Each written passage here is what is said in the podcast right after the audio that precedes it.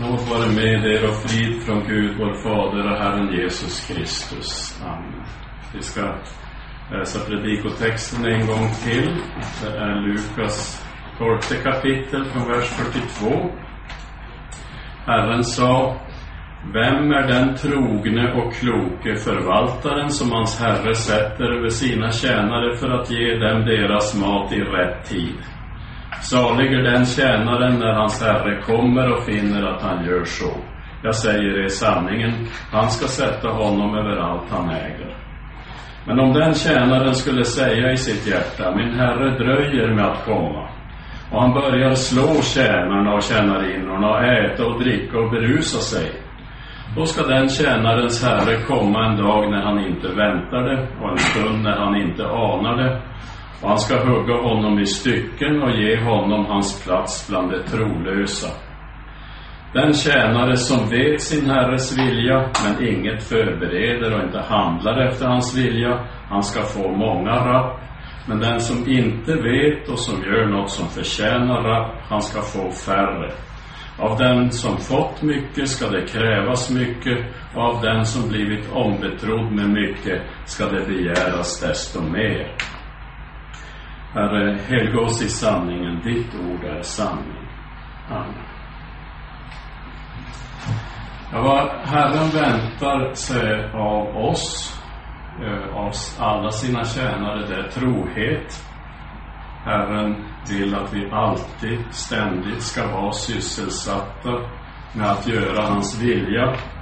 Och han ska belöna dem som han finner trogna när han kommer tillbaka. Så Jesus undervisar oss idag om sin återkomst och vad han vill att vi ska göra medan vi väntar hans återkomst. Och vad som hade hänt det var att eh, Jesus hade tagit tre lärjungar med sig upp på ett högt berg, förklaringsberget. Där hade de med sina e ögon fått se hans gudomliga härlighet. Så hade han återigen dolt sin härlighet och de hade gått ner från berget och han hade börjat färden tillsammans med sina lärjungar upp till Jerusalem. För andra gången hade han förutsagt sitt lidande, sin död. Och, och på färden upp till Jerusalem så undervisade han lärjungarna om många ting. Eh, när han förutsade sitt lidande och sin död så var det inte det enda han förutsade, utan han förutsade också att han skulle uppstå på tredje dagen. Och det skulle ske att lärjungarna skulle få se honom, vandra tillsammans med honom under 40 dagar efter hans uppståndelse. Och så skulle de med egna ögon få se honom uppstiga till himmelen och det Jesus nu undervisar om, det är att han ska komma tillbaka. Men han sa inte vid, vid vilken tidpunkt, det är någonting han inte har uppenbarat vid vilken tidpunkt, när han ska komma tillbaka, utan istället så för han in ett moment av osäkerhet här. Vi kan vara helt säkra på att han ska komma tillbaka. Men vi kan aldrig veta när. Och, och eh, eh Snarare är det så att han kommer i en stund när ingen ska vänta det, tänka det. Eh, men eh, han vill att medan vi väntar hans återkomst så ska vi troget tjäna honom. Det är vår ständiga sysselsättning. Och han ska belöna alla som han finner trogna när han kommer tillbaka. Så det finns tre anledningar till att vi ständigt, utan avbrott, alltid ska tjäna Herren. Och det första det är ju att han vill det, han har befallt det. Det andra är att han ska belöna de som han finner trogna när han kommer tillbaka. Och det tredje, alltså att vi ständigt ska vara sysselsatta med att göra Guds vilja, det är ju att vi kan aldrig veta när han kommer. Så efter det att Jesus hade uppmanat eh, sina lärjungar att vara trogna i sin tjänst och alltid redo för hans återkomst och sagt att han själv ska belöna dem som var trogna när han kom tillbaka. Då frågar Petrus om det här, den här undervisningen gällde det bara dem som apostlar eller gäller det alla människor? Och Jesus svar visar att det gäller alla människor. Men det ska vara en skillnad i belöning och, och det ska vara en skillnad i straff mellan olika tjänare. Den som har blivit grundligt undervisad i Herrens vilja, som vet Herrens vilja men ändå inte gör efter hans vilja, han ska få ett strängare straff än den som inte har samma kunskap. Och Herren ska kräva mer av dem som har fått stora gåvor. Så de som har fått stora gåvor att bruka som de kan bruka i Herrens tjänst men ändå inte gör det, ska få ett strängare straff. Så, så Jesu svar innebär att det här det gäller alla och han väntar sig trohet, trohet hos alla. Men det krävs eh, olika av olika tjänare beroende på vilken kunskap de fått, vilka gåvor de har fått och också vilken grad av ansvar de har fått när de har blivit kallade till tjänst. Så Herren kommer i domen att kräva mer av apostlarna. Han kommer kräva mer av präster och pastorer. Han kommer att kräva mer av kyrkoherdar än av andra. Och, och, Jesus talar ju först och främst om de som är tjänare i kyrkan och är kallade att vara ledare i kyrkan och, och, och som är satta över Guds folk för att räcka dem deras mat i rätt tid. Och vad är maten här? Jo, det är ju Guds ord som är vår andliga föda. Han talar först och främst om som är satta till att räcka och undervisa i Guds ord och räcka Guds ord till församlingen. Så Jesus svarar Petrus så här. Ja, vem är den trogne och förståndige förvaltare som hans herre kan sätta över sitt husfolk för att ge dem deras bestämda kost i rätt tid? Salig är den tjänaren som hans herre finner mitt uppe i sitt arbete när han kommer. Och, och förvaltare som är satta över Guds folk för att ge dem den bestämda kosten i rätt tid, det är ju präster och pastorer, lärare, kyrkoherdar i, i, i församlingen. Och här sägs det att det, det finns en bestämd kost för, för eh, Guds folk. Och, och, och då ska ju pastorn eller kyrkoherden ha den kompetensen att han vet vilken mat som är bestämd för var och en. Så han ska ha den kompetensen att han, han möter barnen på deras nivå och ger dem barnundervisning som de kan ta emot. Han ger den fasta födaren till, till församlingens vuxna medlemmar som, som har kommit längre i, i kunskap och, och, den undervisningen kan också eh, innebära att man, att man går vidare och undervisa om sådana saker som utkorelsen som är för mogna kristna och som är lite svårt att förstå. Så pastorn ska ha den kompetensen att kunna avgöra vem som behöver tillrättavisas och varnas med lagen, vilka som behöver uppmuntras och tröstas med evangeliet så att han inte gör tvärtom och, och, han ska också ge åt var och en vad de behöver, den bestämda kosten i rätt tid. Så, så det innebär att den som behöver tillrättavisas och varnas med lagen ska ju få höra det i tid innan han hinner falla för djupt. Den som behöver uppmuntras och, och tröstas med evangeliet ska ju få höra det i rätt tid innan förtvivlan hinner ta över. Och det här det, det ska vara pastorns ständiga syssla. Det är svårt för mig att tala om det här som har så, så mycket annan ständig syssla för, för Finspångs kommun. Men, men det här, det, Herren väntar sig det av, så, så ska det vara, att det här ska vara pastorns ständiga syssla. Och salig är den som Herren finner mitt uppe i sitt arbete när han kommer tillbaka. Och den som visar sig trogen ska belönas och få mer anförtrott. Herren säger sannerligen, jag säger er, han ska sätta honom över allt han äger. Men om tjänaren inte är trogen utan tänker i sitt hjärta det dröjer innan min herre kommer. Och så börjar han missköta sin tjänst och misshandla dem som han har blivit satt att vårda. Då ska den tjänarens herre komma på en dag som han inte väntade och en stund som han inte visste om och hugga honom i stycken och låta honom hamna bland de otrogna. Och, och vi hajar ju till när vi hör det här hugga honom i stycken. Här är det alltså fråga om en straffsats som vida övergår alla straffsatser i, i, i det borgerliga samhället. Ja, alltså långt tillbaka i Sverige så fanns det sådana straff, men, men, men inte i modern tid. Men det här innebär att det här, jag förstår att det är fråga om ett mycket, att Herren ser mycket strängt på det här. Den präst som missköter sin kallelse ska straffas och den som grovt missköter sin kallelse Eh, det är ett bevis på otron och, och, han ska räknas bland de otroende, bland de trolösa. Även om han är präst. Eh, den här eh, undervisningen kommer igen på många ställen i Nya Testamentet och vi läser bland annat i Jakobs brev så här Mina bröder, det bör inte vara många bland er som blir lärare. Ni vet ju att vi kommer att bli desto strängare dömda. Och därmed så har vi kommit in på själva domen.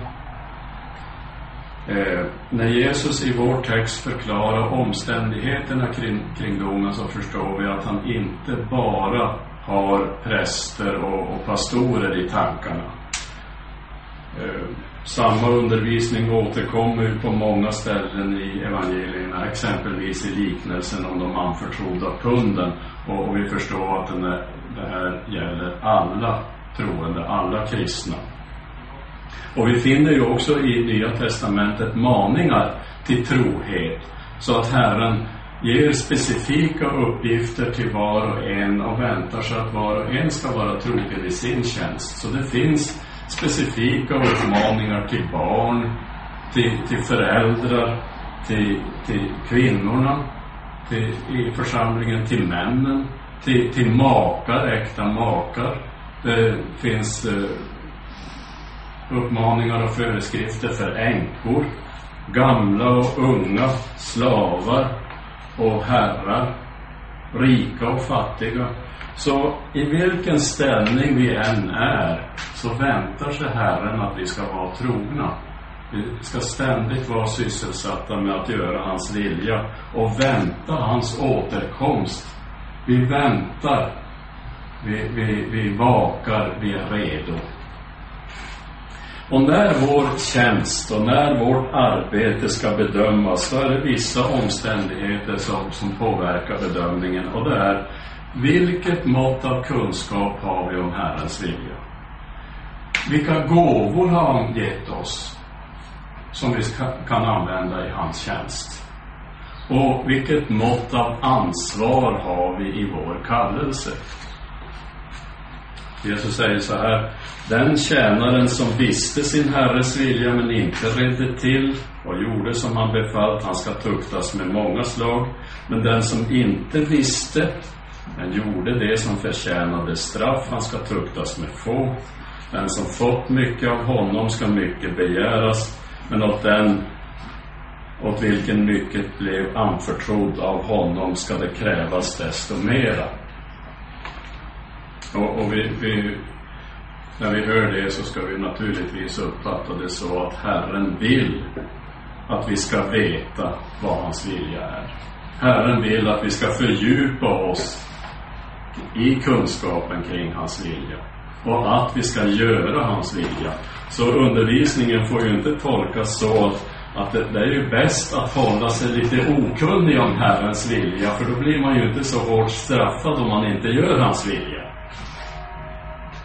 Det är ju inte så vi får uppfatta det. Det är ju förresten så otron tänker, för otron eh, bryr sig inte om och vill inte veta vad, Herren, vad Herrens vilja är och vill inte göra den heller. Men det finns det skillnader bland kristna i kunskap och insikt. Och Eh, dels på grund av att vissa har fått bättre undervisning.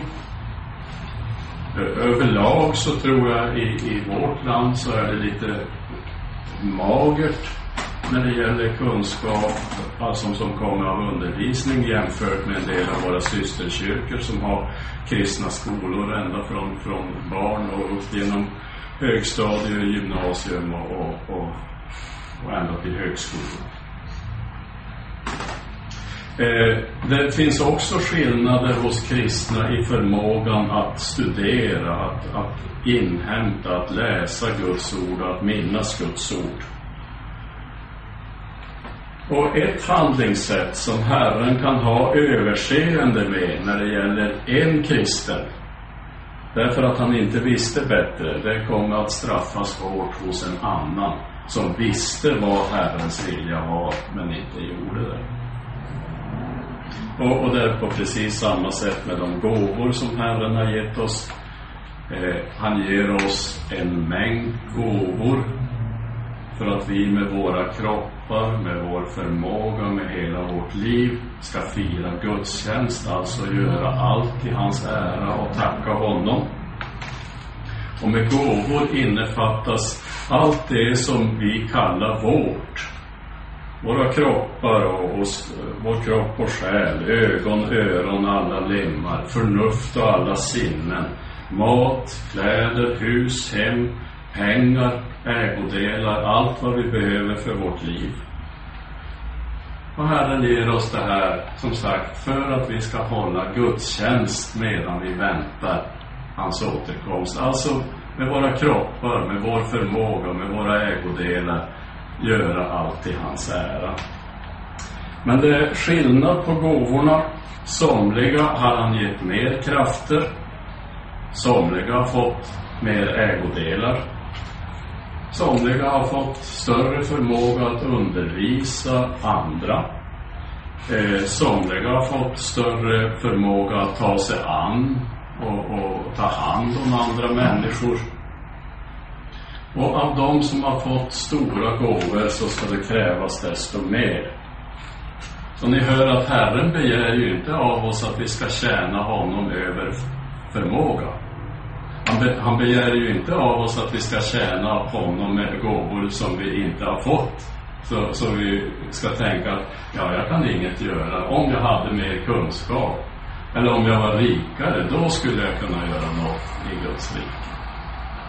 Nej, det är med eh, de gåvor vi har fått vi ska tjäna Herren. Och den som inte tjänar Herren med de gåvor han har fått missbrukar Guds gåvor. Han vet, vet inte vad de är till för. Eh, idag predikar Jesus lagen för oss. Lagen som visar vad han kräver av oss och lagen som talar om belöning, om straff, om dom. Men bakom den här predikan ligger ett löfte och det ska vi inte glömma bort. Vad är det för löfte? Jo, det är löftet om hans återkomst. Vår frälsare ska komma tillbaka. Och det är det som vi ska behålla för våra ögon. Ha vår blick riktad mot Jesus Kristus och vänta honom från himmelen som frälsare ska ständigt vänta honom. Vår önskan är att han ska komma snart. Eh, I Uppenbarelsebokens sista kapitel så hör vi Herrens sista ord. Eh, jag kommer snart. Och så hör vi kyrkans svar på, på, på hans ord. Amen. Kom, Herre Jesus. Och det här det är vårt personliga, vår personliga önskan att Herren ska komma som frälsare. Det är hela kyrkans väntan och önskan. Men under tiden vi väntar så har Jesus gett oss en meningsfull uppgift att fylla här på jorden. Och det är att göra hans vilja, att leva till hans ära. Och eftersom Jesus har, inte har uppenbarat när han ska komma tillbaka utan just här infört ett moment av osäkerhet i en stund ingen kan vänta så ska det ju vara vår ständiga syssla. Vi ska vaka och vara redo. Eh, Herren väntar sig trohet av oss och det här med trohet är ju också någonting som arbetsgivare i samhället väntar sig av sina anställda. Eh, så mycket mer har då Herren rätt att vänta sig av oss att vi ska vara trogna i den tjänst han har gett oss. När han först har frälst oss. Och så sen har han gett oss en skatt i himmelen som är förvarad åt oss där. Och dessutom ger han oss allt vad vi behöver för vårt liv och han ger oss goda gåvor och förmåga så att vi kan tjäna honom. Eh, så han har redan gett oss allt som, som egentligen kan motivera oss att ständigt tjäna honom och vilja göra hans vilja. Men eh, som om det inte vore nog han, han, hans godhet överflödar, så han dessutom lovat oss lön för att vi använder de goda gåvor han har gett oss till hans ära. Han har lovat oss lön för att vi använder vårt liv till att tacka honom för hans frälsning. Och det är inte bara någon liten bonus eller något litet extra påslag så, så, som han har gett oss, utan, som han lovar oss, utan egentligen det, den största belöning som en människa kan tänka sig. Att han, som är hela universums skapare och herre, han ska låta oss sitta till bords i sitt rike och han ska själv betjäna oss. Så egentligen så, så är det underligt eh, att någon kan någonting annat än att älska en sån Herre som, är, som är så god. Amen. Låt oss be. Herre, gör oss till dina trogna tjänare. Lär oss att se allt du ger oss som goda gåvor som vi kan använda till din ära. Gör oss uthålliga i din tjänst så att ingen och inget kan hindra oss från att ära dig eller förleda oss så att vi söker andra mål med vårt liv. Kom Herre Jesus, kom snart så som du har lovat. Amen.